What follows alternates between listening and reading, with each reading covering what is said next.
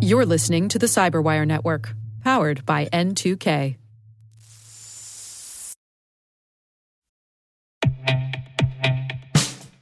And now, a message from Cyberbit. Mastering cybersecurity is like mastering a sport. You build muscle memory through rigorous practice, then you train as a team to foster cohesion while operating under pressure. Like athletes, cybersecurity professionals thrive on hands on simulation.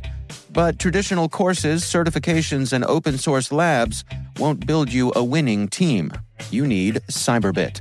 Cyberbit offers a hyper realistic simulation environment for your SOC, IR, and C suite to refine your skills, all using the market leading SIEMs, EDRs, firewalls, and WAFs they use every day.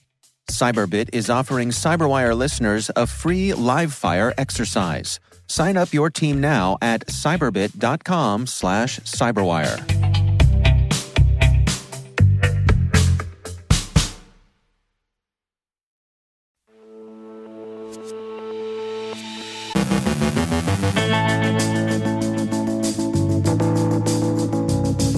Ransomware hits an Iowa agricultural cooperative. U.S. Treasury Department announces steps against ransomware's economic support system. Did Kaseya get its REvil decryptor from the FBI? Ben Yelin describes a major federal court victory for security researchers.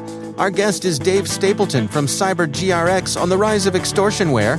And Europol, along with Spanish and Italian police, take down the Camorra crime ring.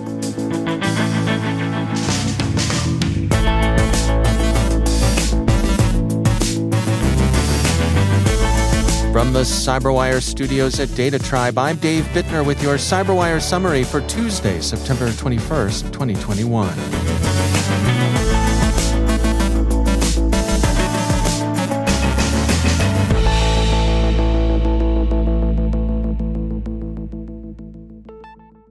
The Black Matter ransomware gang, which claims to be the successor to the nominally, maybe, but possibly not retired groups, REvil and Dark Side, has hit the Iowa based U.S. farm services provider New Cooperative, Reuters and others report. New Cooperative, which operates grain elevators, trades crops, and provides other support to farmers, says it's taken its systems offline as a precaution and that it's working with law enforcement. The company told Bleeping Computer, quote, New Cooperative recently identified a cybersecurity incident that is impacting some of our company's devices and systems. Out of an abundance of caution, we have proactively taken our systems offline to contain the threat, and we can confirm it has been successfully contained.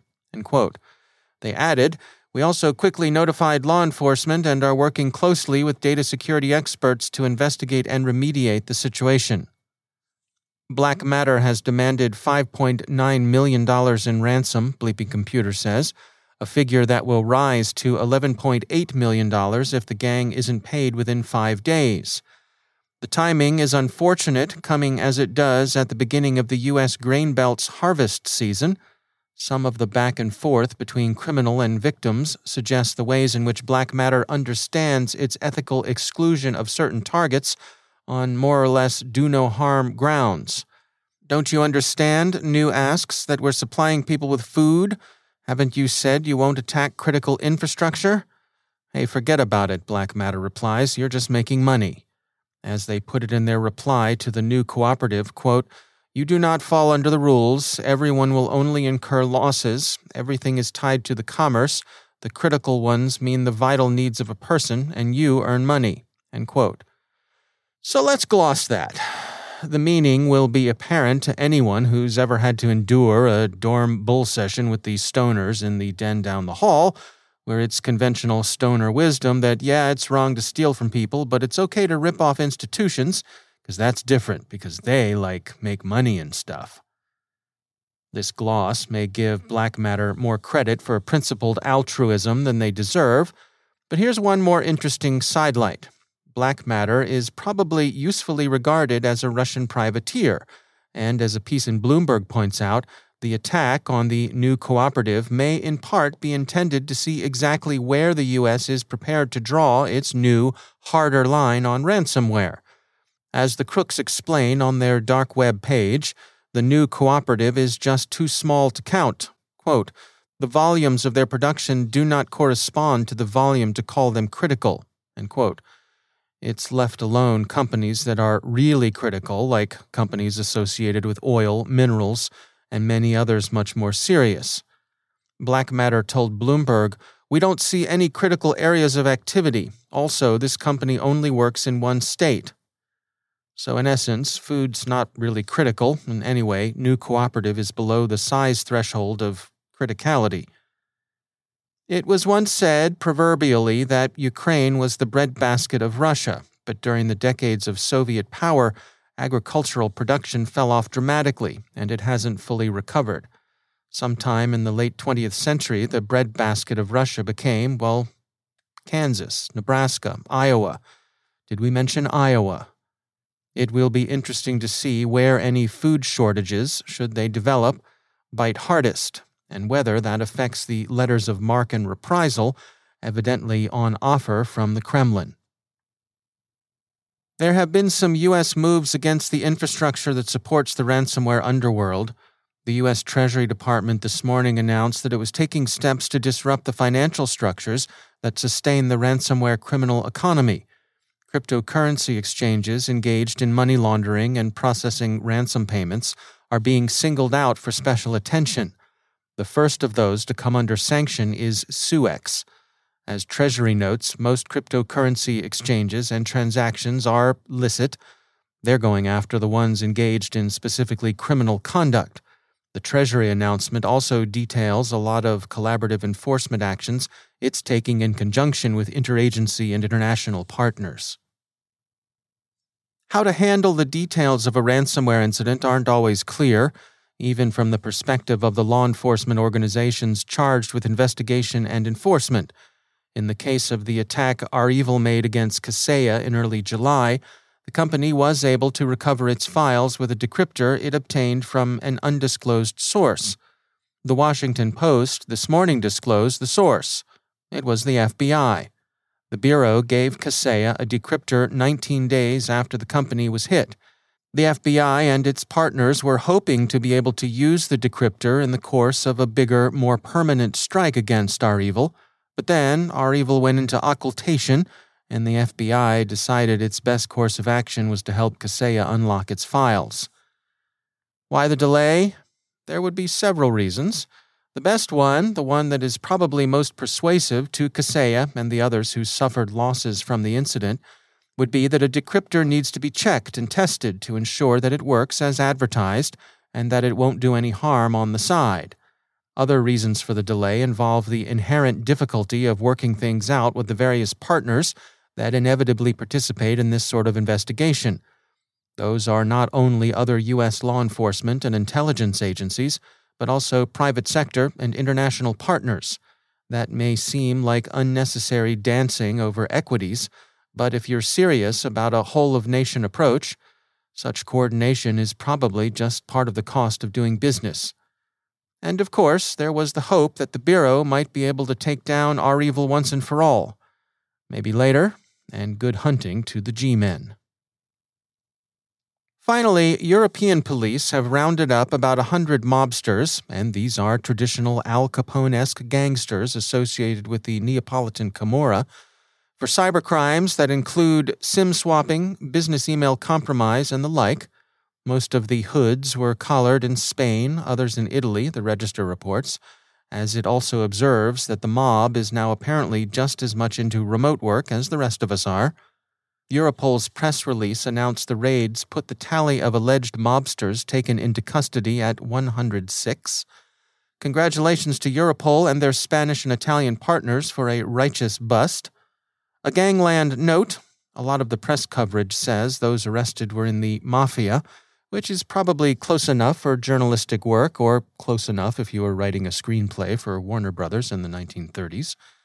But as we noted above, the Hoods were associated with the Camorra, centered largely in Naples, and not the Sicilian mafia of American imagination.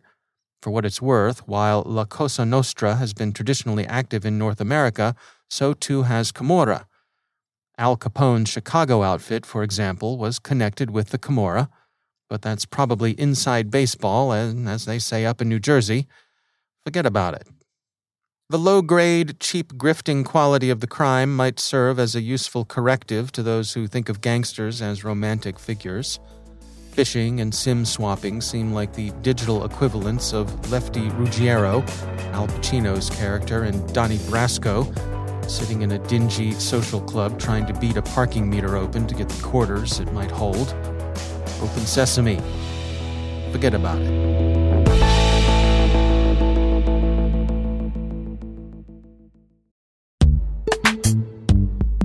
Every day, your IAM tech debt grows. Your multi generational services struggle to work together. Building an identity fabric can fix this. It makes all your identity tooling stronger and allows you to connect any app to any service you want to use with zero coding, zero maintenance, and zero app downtime. Strata's identity orchestration platform separates the identity logic from your applications so you can optimize existing IAM tools and manage them in a single control plane. Now, every vendor, standard, and architecture work together. In short, building your identity fabric means you can secure your non standard apps, keep your complex access policies, retire outdated IDPs, and modernize in record time. So build your fabric with Strata Identity and get rid of tech debt for good. Visit strata.io slash cyberwire, share your identity priorities, and receive a pair of AirPods Pro. Offer valid for organizations over 5,000 employees. Connect today at strata.io slash cyberwire.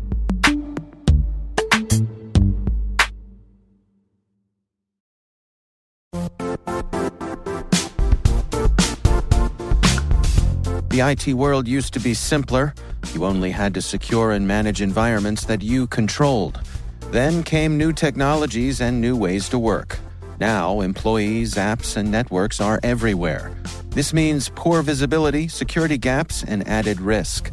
That's why Cloudflare created the first ever connectivity cloud. Visit cloudflare.com to protect your business everywhere you do business.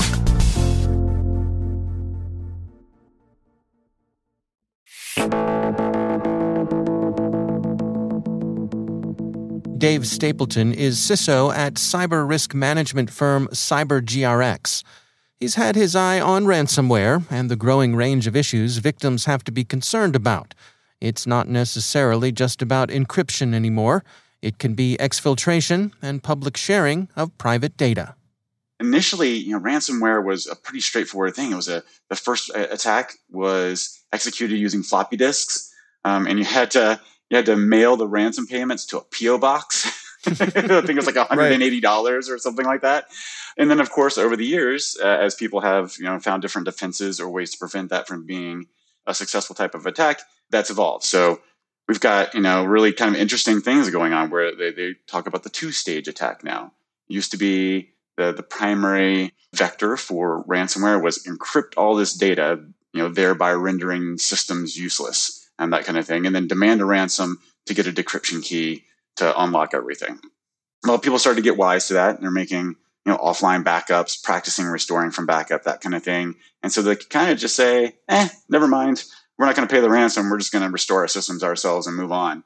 So you know, adversary got hip to that and said, "Well, what can I do to really force their hand?" And so what we're seeing more of now in this kind of a two-stage attack is before encrypting that data, the threat actor is actually exfiltrating a copy of sensitive data. Um, and so then they're hitting you with one, okay, I've encrypted your your systems um, and probably had a major impact on operations, at least temporarily. So that's kind of bad. But let's just say you were prepared for that and you can restore. I'm going to hit you with another threat, and that would be to you know either release that data that I stole from you. That could be you know intellectual property, something like that. That could have an impact on your sort of competitive advantage, um, or offer to sell it on dark web, or even in some cases, I'm just going to name and shame. I'm just going to let people know that I was able to successfully hack your environment, and that mm-hmm. reputational risk um, will take a hit. So yeah, a lot of evolution um, over the years in, in these types of attacks. Yeah, it's interesting to me because I think along with the the ransomware itself, the the by exfiltrating data, you are being noisier as an adversary, right? You're doing something else. And it's, it's another thing for folks to detect. And so it's interesting to me that the degree to which that strategy still pays off despite the increased noisiness of it. Yeah, it's a, it's a good point. And I think, you know, that's uh, one of the reasons that we're starting to see these these criminal organizations, it's interesting to think of them conceptually like any business. Um, you know, they have a certain set of objectives that would, you know, render success for their mission, if you will. Um, it's a, an illicit mission, um, no doubt, um, but they operate not too dissimilarly from a lot of businesses that uh, that we work in. And one of the things that they've started to do is specialize. And so, you know, ransomware as a service is something that's really gained a lot of popularity lately. And I think it's because of that kind of thing. Some of these attack types are getting more complicated and you have to have better skills or techniques. What's your sense on, on where things are, are headed with this? I mean, this cat and mouse game. Any any ideas what the next steps are may likely be? I think more of attacks that are really just based on on threatening behavior. I mean, we, we already see this. You'll get you know a message that says, hey, we're uh, we're going to launch a distributed denial of service attack against your organization unless you pay us X. They don't actually have to have any capability to to execute that attack in order to make that threat. So as we're starting to see a trickle of these things coming in, you know, hey, I got this data of yours. I'm going to release it unless you pay me. Maybe they do, maybe they don't. Maybe some organizations, um, particularly you know small and medium sized businesses whose security maturity might not be all the way up to snuff, may not be able to confirm that. And so then you face a very complicated decision of do I take this threat seriously and then act on it by you know, potentially paying the ransom? So my guess is that we'll start to see more of those types of things that really truly require almost zero cost uh, in order to to execute and zero skill. You know, kind of see that combined with real APT driven, highly sophisticated, highly targeted attacks, particularly against critical infrastructure because that threat is so critical. I guess is mm. the right word for it. Mm-hmm. You know, mm-hmm. it's very hard. For example, if you know a, a hospital system is is um, taken offline, you know, you've got people who are literally on operating tables. Right. It's it's very tempting to say, well, shoot, we've just got to do what we got to do to get this back as quickly as we can. Let's just pay this ransom. So I think yeah. attacks against you know CI um, and more of these just you know reputational type, uh, you know, low skill, low cost uh, threats will, will probably be on the rise. That's Dave Stapleton from Cyber GRX.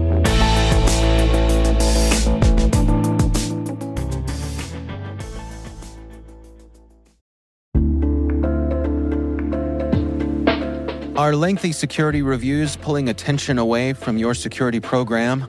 With the largest network of trust centers, Vanta can help you streamline security reviews to win customer trust, save time, and close deals fast. Proactively demonstrate security by showcasing key resources like your SOC 2 or ISO 27001 and provide real time evidence for passing controls. And when a security questionnaire is required, Vanta takes the first pass for you. Visit vanta.com slash cyber to take a self-serve tour. That's vanta.com slash cyber.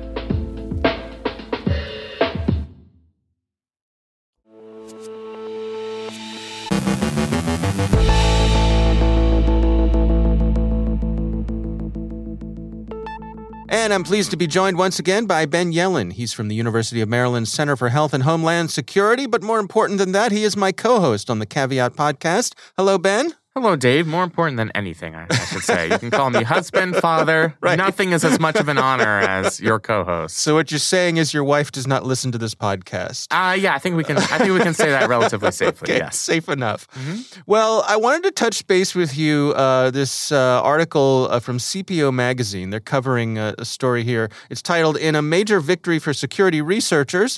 Federal court rules that virtual iOS devices are not a copyright violation. This is written by Scott Ikeda. Uh, this is a pretty interesting development here, Ben. What's going on? This is a very interesting development. So, these two individuals, Amanda Gorton and Chris Wade, founded a company in 2017 called Corellium. Mm-hmm. Uh, it is a product that emulates iPhones uh, so that you can view them on desktop computers. Right. And it's supposed to be a tool for security researchers who are hunting for vulnerabilities. Right. they are not trying to replicate iOS software, you know, and sell it on the open market for people to to use it the way one would use an iOS device. Okay. That's not what they're doing. They created this as a research tool. So Apple, uh, as a company with their stature, uh, is wont to do, first tried to buy them off. Always a good strategy. Uh, they were not able to do that. Let's throw money at the problem. yeah, that usually works for them. I mean, Yeah. they, they are very good at buying off their competitors. well, when or- you have all the money, you, you have that privilege, right? yeah, exactly. I would- I would do that if I were in their position. Yeah. yeah. Yeah. Here's a billion dollars. Please go away. Right. but uh, they were not able to successfully purchase them. So they filed lawsuit in federal court alleging a copyright violation. So there's this doctrine in the legal world called fair use. It's not a copyright violation if the alleged copier is using uh, the thing they've copied for a good reason, what we call fair use. Mhm. So the court in this case determined is that replicating this software to do research on security vulnerabilities is fair use, just the way that reading an uh, online article on something and commenting on it during a lecture for an academic course is also fair use because Right. it's furthering the ends of, econo- of academic research and not furthering the ends of trying to make a profit off of the product. There's a public benefit there. Exactly. Um, you see fair use in a bunch of other different contexts, things like parodies. You know, generally that Mhm, would be a mhm. copyright violation, but Weird Al, you know, he's adding things to the marketplace of ideas, if you will. Right. Um, so that generally qualifies as fair use. There's a separate allegation as part of this lawsuit that Corellium, that this company, is violating the Digital Millennium Copyright Act. Hmm. Um, that's going to be examined separately. But in terms of a common law copyright violation, we now have a precedent that if you emulate a product to use for security research, um, that's going to be fair use. I will not subject you to a copyright claim. And the result of that should be we'll see many more products like this where individuals who are interested in research, interested in security, emulate products for the purpose of finding vulnerabilities, which I think is going to have a, a very robust public benefit. So I think this is a perfect use of the fair use doctrine. These individuals are not trying to make a buck out of the iOS server on its own terms. Mm-hmm. They're trying to do academic research on security vulnerabilities. Hmm. Um, and that's exactly what the fair use doctrine is all about. Yeah, it's interesting too. I mean, the the uh, this article points out that uh, the judge in the ruling made note that it's really a limited number of people who can even make use of Corellium software. This isn't a broadly uh, applicable thing. Right. And that's a relatively limited universe of people. Um, Mhm. this is not something that's going to be widely used. It's people who are interested in the security vulnerabilities of Apple. And as you and I know, most people are not interested in the security and uh, vulnerabilities of their iOS devices. They just want to get to, you know, the next cool application Right. and, and talk to their friends. Right. I'll also say, though, you know, this is a pretty prominent organization in the cybersecurity world. Corellium won an award from Forbes magazine uh, for the cybersecurity product for the year 2020, Hmm. saying it was crucially important to app developers uh, to let them know that their products work properly on uh, iOS devices. And it's backed by some major venture capital investors, um, you know, some some big banks.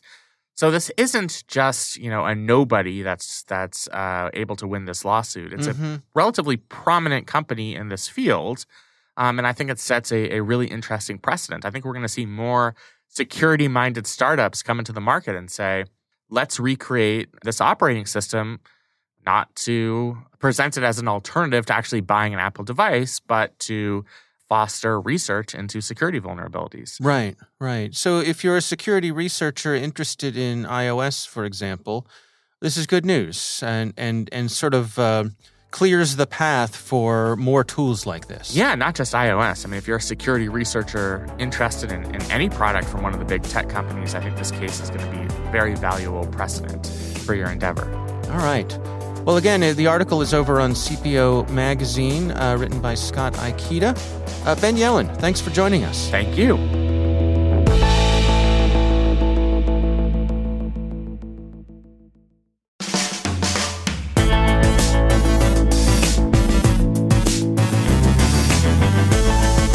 And that's the Cyberwire.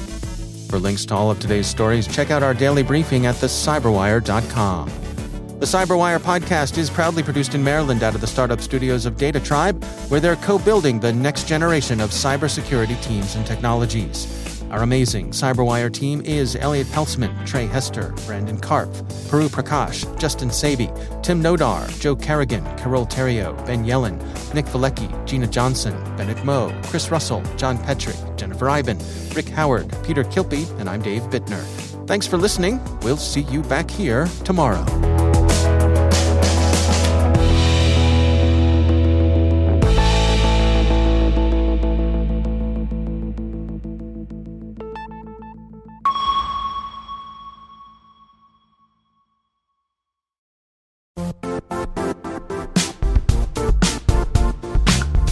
And now, a word from our sponsor, Zscaler, the leader in cloud security.